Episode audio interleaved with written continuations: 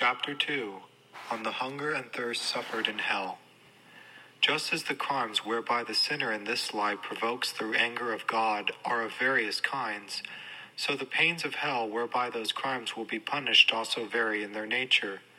We know that men often sin through intemperance, greedily indulging themselves in food and drink. Consequently, God has appointed a severe penalty for this sin in the next world. Christ foretells it, indeed, in the words, Woe to you that are filled, for you shall hunger. Luke chapter 6, verse 25. When our Lord utters the word woe, he always intends to threaten or predict some great calamity. Let us consider for a moment what it really is in this case. It is impossible for us to form a true idea of the pangs of hunger, because we have never felt them. If for a whole day one has nothing to eat, the time seems very long, and one wants food very much. And if one were deprived of any nourishment for two or three days, what misery it would be! But if a man had nothing whatever to eat for a whole week, and were left a prey to hunger, what would become of him? In times of dearth and of famine, one is horrified to see what are the effects produced by hunger, and what a terrible visitation the scarcity of food is. For to still the intolerable pangs of hunger, people will devour whatever they can lay their hands on grass, leaves, unclean and disgusting animals. Nay, men have even been driven to feed on the flesh of their fellow men, mothers to sacrificing their children, and some have even been known to gnaw their own flesh. And when the poor, famished wretches have nothing more, they wander about like shadows of their former selves, pale and emaciated as death itself. They drag on a lingering existence until all their strength is consumed. Finally, through the torture of starvation, they lose their senses. They rave and cry and howl, and they die the most miserable of deaths. If such are the effects of hunger upon earth, what will the hunger be which shall be experienced in hell? If want of food for a few days only causes such torture, what will a continual, never ending hunger be? Who can think without horror of the hunger suffered in hell?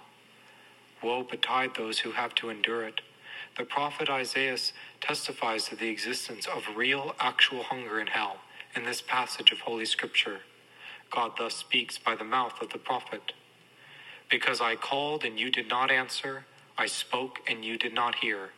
Behold, my servant shall eat, and you shall be hungry. Behold, my servant shall drink, and you shall be thirsty. My servant shall rejoice, and you shall be confounded. My servant shall praise for joyfulness of heart, and you shall cry for sorrow of heart, and shall howl for grief of spirit. Isaiah chapter 65, verses 12 through 14. Who can tell how awful will this hunger be in hell? The psalmist says that the enemies of God, that they shall suffer hunger like dogs. Psalm 58, verse 7.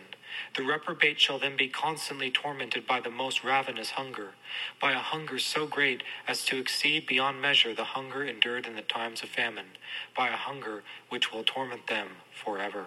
What have you done, O unhappy sinners? You have brought upon yourself this everlasting pain. Had you done but penance in this life, you would not have become the prey of this eternal hunger. But you desire to eat and be filled in your lifetime. Consequently, you must now endure what Christ foretold would be your fate. Woe to you that are filled, for you shall hunger.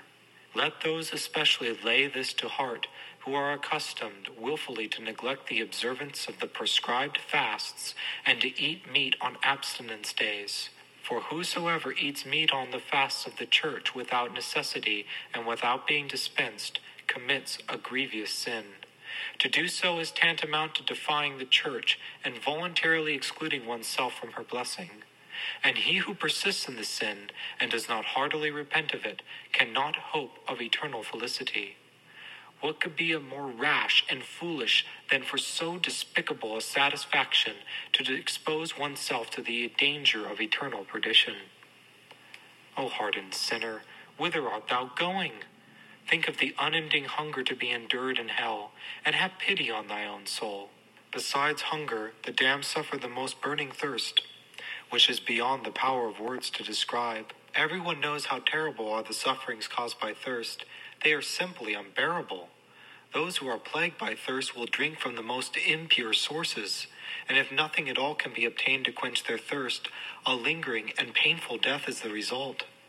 The thirst suffered by lost souls is infinitely greater, more intense, more painful than any thirst experienced on earth. However great that may be, if a mortal man could feel it even for a brief period, he would faint away and die immediately. There is never any rest or respite for the damned. They are driven from one torment to another unceasingly.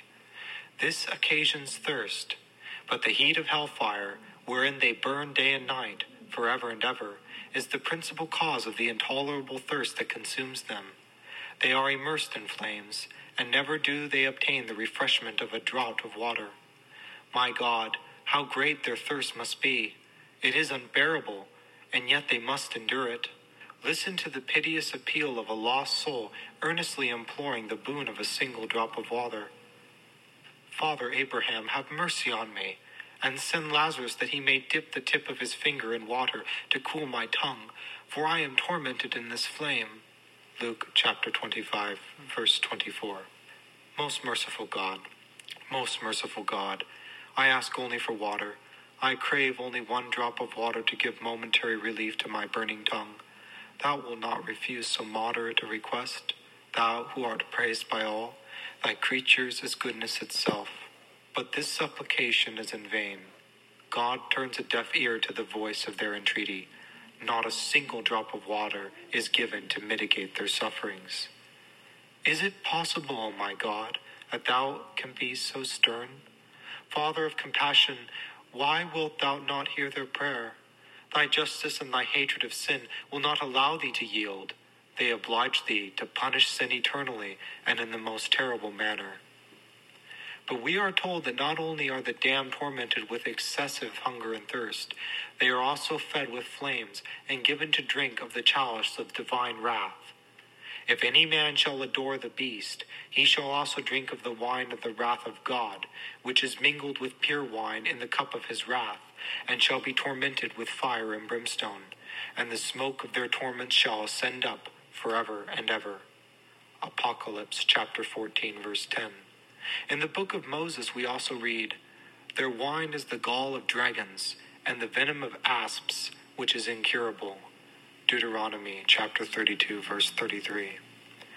Reflect, O sinner, upon this indescribable agony.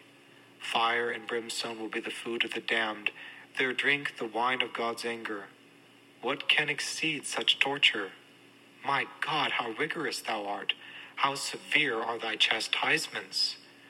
Think, you sinners who now drink to excess. Think what is the wine prepared for you hereafter. Think of the fearful thirst that will consume you to all eternity.